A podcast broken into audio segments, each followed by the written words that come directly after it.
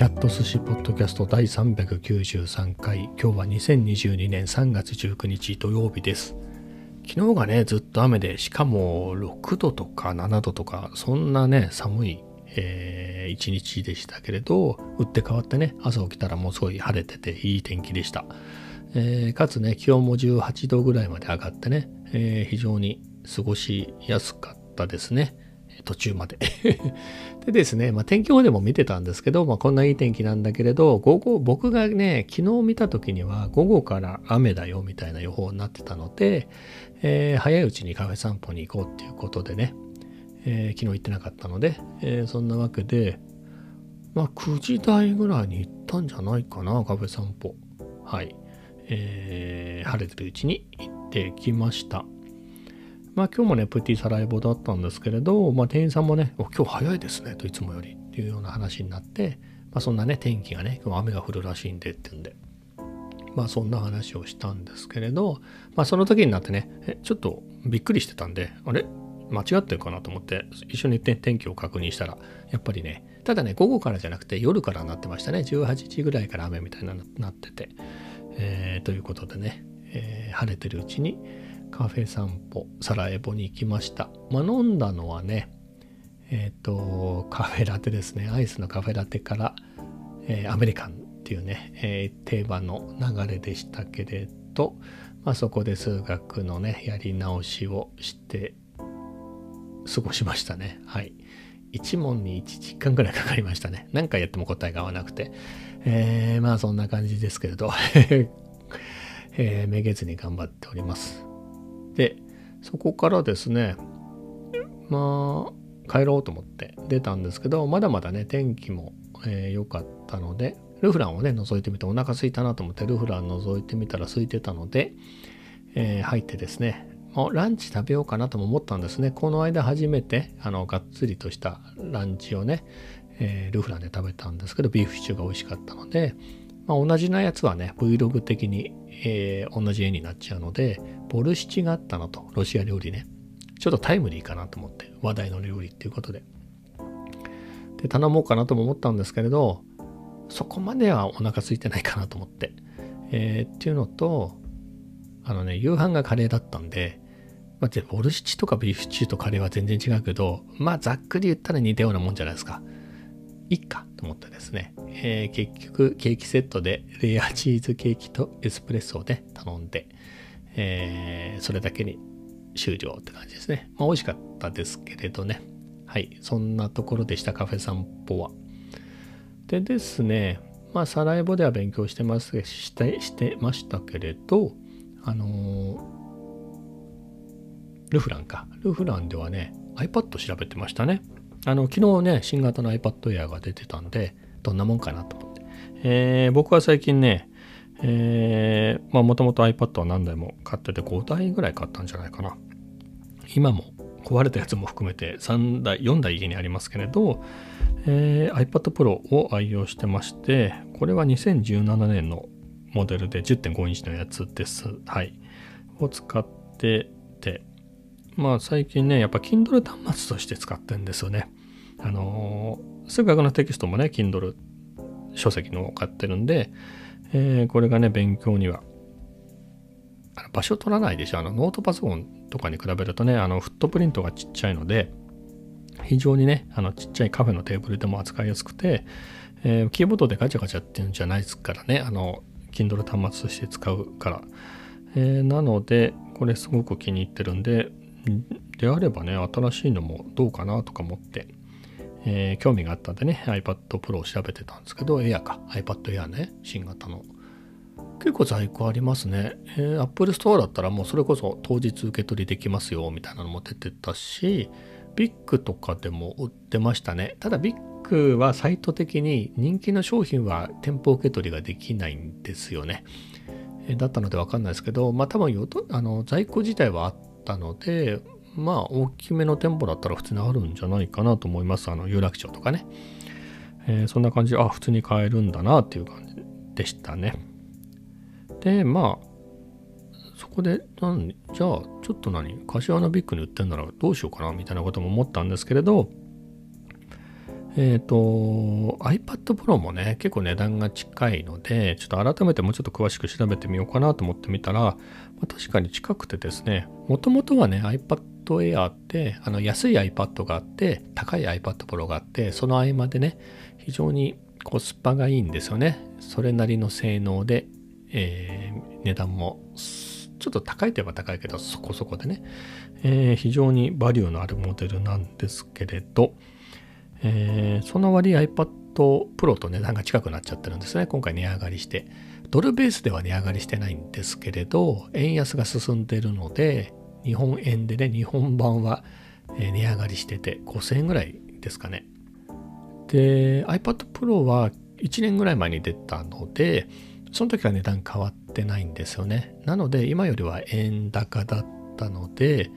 値段の差がね、ちっちゃいんですよね。えー、iPad Air の一番安いやつは ろくじゅうよんギガバイト なんですけど、これとね、iPad Pro はじゅういちインチの ひゃくにじゅうはちギガバイト の Wi-Fi が一番安いんですけど、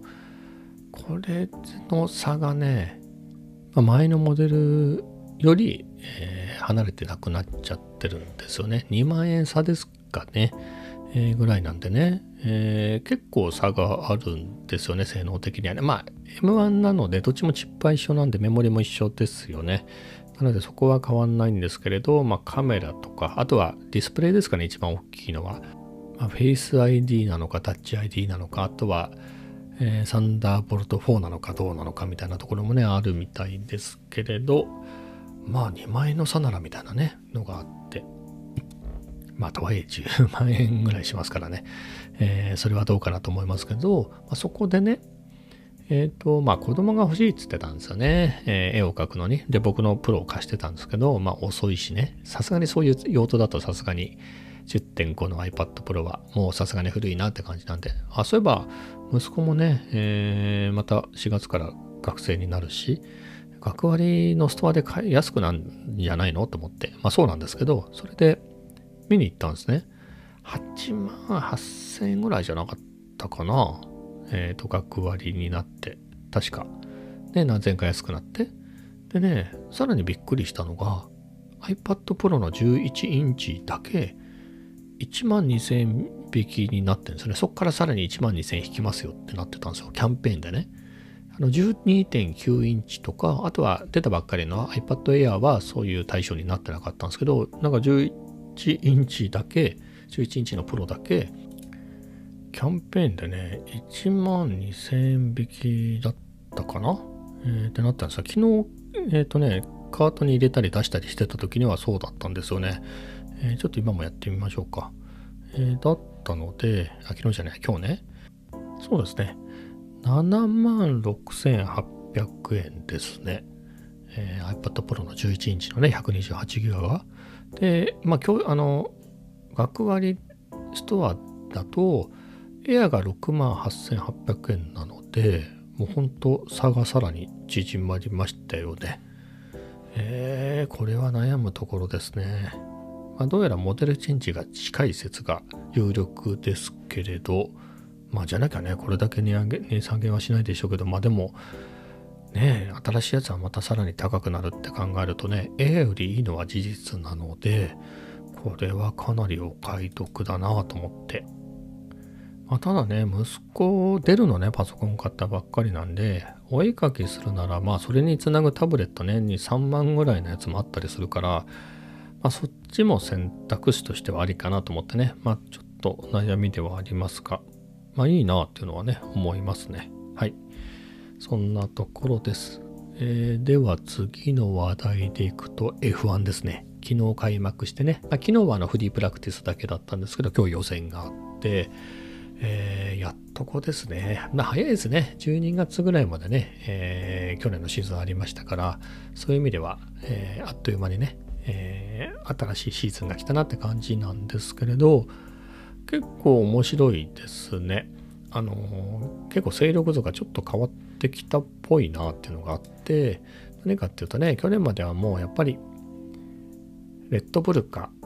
メルセデスでしたよね。まあ、それまでのね、えー、ななねんが、メルセデスが圧倒みたいな感じだったんですけど、まあ、レッドブルがだんだん良くなってきて、ホンダとねエンジンパートナーにやってから、えー、調子を上げてきて、去年はね、えー、何年ぶり?ななねんぶりとかですかね、にせんじゅうさんねんに、えーと、セバスチャン・ベッテルがドライバーズチャンピオンになって以来で、レッドブルがねドライバーズチャンピオンを取ったっていうので、まあその間はずっとメルセデスがね、ルイス・ハミルトンが、えー、ドライバーズ取ってたんですけれど、まあ、久しぶりに変わったっていうところで、で今年ね大きくレギュレーションが変わってて、もうそれこそタイヤがねじゅうさんインチだったのがじゅうはちインチになって、さらにホイールカバーみたいなのがついてね、えー、とか、あとは車体、車体の形も変わってんですよね。なんかあの追い越しがしやすいようにみたいな、まあ、いろいろルールが変わって、まあ、そういうわけでね車をみんな作り直してるので、今までってねちょこちょこずつしか変わってなかったので、ここなな、はち、ななねんぐらいか、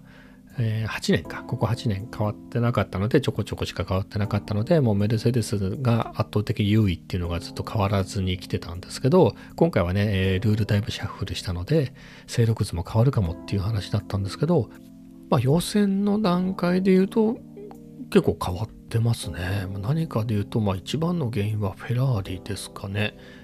えーまあ、去年もポールは取ったりはねするぐらいの実力はありましたけれど、でもコンスタントにね毎回ポールを狙えるっていうのでもなかったですからね。でも優勝も去年はしてないですからね、えー、みたいな感じだったんですけど、もうポールポジションがねフェラーリですね、シャルル・ルクレールで、さんいも、えー、フェラーリのカルロス・サインズで いち、さん ですね。いちいとさんいがフェラーリで、でもにいとよんいがレッドブルなのは、まあ去年もねレッドブルは強かったのでそこは変わってないんですけど、えっとメルセデスがちょっと後退してごいときゅういですね。でびっくりなのがろくいとなないがアルファロメオとハースが入ってるんですね。まあ、何かっていうと、これエンジンがフェラーリなんですね、このにだいは、このチームね、ふたつのチームなので、このアルファロメオとハースって去年で言うとあの後ろの方を争ってるね、えー、ビリー争い見てるみたいなチームだったので、アルファは去年ちょっと良かったですけれど、ちょびっとね、ちょびっとだけね。とはいえ、やっぱり後ろの方を走ってる集団だったのが、いきなり予選でね、この順位まで来てるっていうのが、しかも、この、それぞれね、えー、ろくいとなないに入ってるアルファロメオのドライバーが、えっと、バルテリ・ボッタスが、去年までメルセデスだったバルテリが、アルファロメオに移籍して、えー、そういう意味ではねマシーンとかチームにも慣れてない状態でこうなないに来てると、あろくいに来てると。でケビン・マグネッセンはもともとハースの人だったんですけど、一昨年で契約が終了して去年は エフワン 走ってなかったんですよね。その人がいきなりね復帰して、えー、違うマシーンでねなないに来るっていうのはね、えー、かなりポテンシャルが上がってますよね、このチームっていうかマシーンのね。えー、そういうところも面白そうだなと思います。今のところ何とも言えないですけどね、予選。でも予選でこれだけのパフォーマンスがあるっていうのがね、えーまあ本ね今日の、今日じゃないか、明日か、日曜日、まあ、日付で言うと月曜日ですね、深夜っていうか早朝っていうのか、日付が変わってじゅうにじからなので、まあ、それが非常に楽しみだなっていう感じですね。まあ、さんれんきゅうでね、えっと朝を気にせずに見れるんで、えー、じっくりね楽しみたいと思います。まあ、そんなところでしょうか。であとはですね、えー、次の話題はゲームですね。ゲームでねホライゾンホライゾンのフォービドンウエストをね本編をクリアしましたね。えー、散々寄り道してサブクエとかサイドクエストとかそういうのばっかりやってたんですけれど、えー、そうしたらですねレベルがマックスまで上がってしまいまして。えー、本編も割と力技で普通に倒せちゃいましたね。えー、もうイージーモードでやってたっていうのもあるんですけれど、まあ、非常に楽しめました。いちもねすごく面白かったんですけれど、にもねいや本当面白かったな。まだまだサブクエとサイドクエスト、まあ、その他がその他もろもろがですね山ほど残っていて、まだまだまだまだ楽しめますけれど、あのーなんだろうなあ、一点あれと思ったのが、いちの時ってあのクリアするとねその装備とか経験とかお金とかそういったものを全部引き継いだままに周目をプレイできたんですよ。なんだけどね、フォービドンウエストはできないみたいですね。まあ、ゼロからやってちょうだいみたいな。ただクリアしてもそのまま、えー、サイドクエストとかサブクエとかね、えー、残りをやったりとかはできるよっていうことでしたけれど、まあ実際できるんですけれど、あの装備を引き継いでね、えーと、最初からプレイするっていうことはできないみたいですね、今のところ。ちょっとね、それやりたくてね、楽しみにしてたんですけれどね。どうだろう。まあゼロからやってもいいと言えばいいんですけれど、うーん、悩ましいな。ちょっと無双したいじゃないですか。えっとまあそれだけ装備を固めてイージーでやっとこうみたいなね、僕でも最初からそれなりの装備があればね、えー、ノーマルでも、えー、そこそこ楽しんでプレイできるかなっていうのが、えー、楽しみだったんですけれど、でもこの手のねゲームってそうですよね。バイオハザードフォーなんかも昔ね、十何年か前めちゃめちゃハマりましたけど、あれもね、一回クリアして、まあお金とかね、装備引き継げるんで、それでどんどんどんどんお金貯めて、さらに良い装備を買ってみたいな、それでやってましたからね。うん、ちょっとここはどうなんだろう。アップデートでね、えー、そういうところ変わるといいなとは思ってるんですけれど、何かそんなにね、運営って言ってもオンラインゲームじゃないから運営ではないか、あのメーカー的に不都合があるんですかね。そのに周目さん周目引き継げないっていうね。しかも前作はそれできてたのに、えー、ちょっとそこはねアップデートで治るといいなとか思っています。はい。まあ、ゲームの話はね昨日散々したんで、まあこんなところですかね。まあメモ的にね。あとはね、奥さんがさんかいめのワクチンですね、ブースターショットを打ってきました。今のところ特にね、えー、変化はないんですけれど、あれも半日とかいちにちとかね、翌日ぐらいからね結構頭が痛くなったり体調が悪くなったりするんでね、えー、そこはちょっと心配ですね。僕自身も来週、えー、さんかいめ打ちに行くんでね、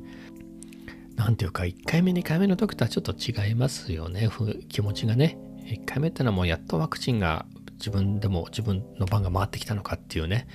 えー、そういうワクワクがありましたけどね、これでちょっと安心かなみたいなね。しかもにかい打たないと効果がね出ないっていうんでね、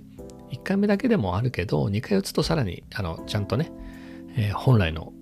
えー、威力が出るっていうんでね、えー、早くにかい打ちたいっていう感じだったんですけれど、まあ、それをにかい打った後のさんかいめっていうのはねちょっと、まあでもねオミクロンもまだまだですよね。最近どうなんですかね、あの何でしたっけ、マンボウがねもう解除されますみたいなのが決まっちゃったからあんまりニュースになってない気もするんですけどね、感染者数とかも、えー、でもねまだ多いですもんね。あの千葉だって松戸だってにひゃくにんぐらいはまだいますからね、えー、そう考えるといつどこでかかってもおかしくないし、えーねまあ、打っておかなきゃなとは思うんで打ちますけれど、えー、あの副反応ね結構きついですよね、しんどいですよねっていうのが。今回ね僕モデルナモデルナっていち、にかい打ってたんですけど、今回ねファイザーにしたんでちょっとはあれなんですか、ほら違うやつにすると効果が上がるっていうんでね、えー、ファイザーにしてみたんですけれど、ファイザーはちょっと副反応弱めっていうので、えー、ちょっと期待しています。まあ今日はそんなところでしょうか。実はねこれにかいめの収録で、いっかいめね長々とまたグランツーリスモとフォービドンあのホライゾンの話をしちゃったので、昨日もねその同じようなねゲームの話してたんでどうかなと思って、あと エフワン の話もあんまり入れなかったし、えー、今言ったようなねなんつうんですか、備忘録的に、えー、ワクチンを打った話とかもね入れとこうと思って、えー、取り直しました。はい、そういうわけで今日はこの辺で終わりたいと思います。それではまた明日。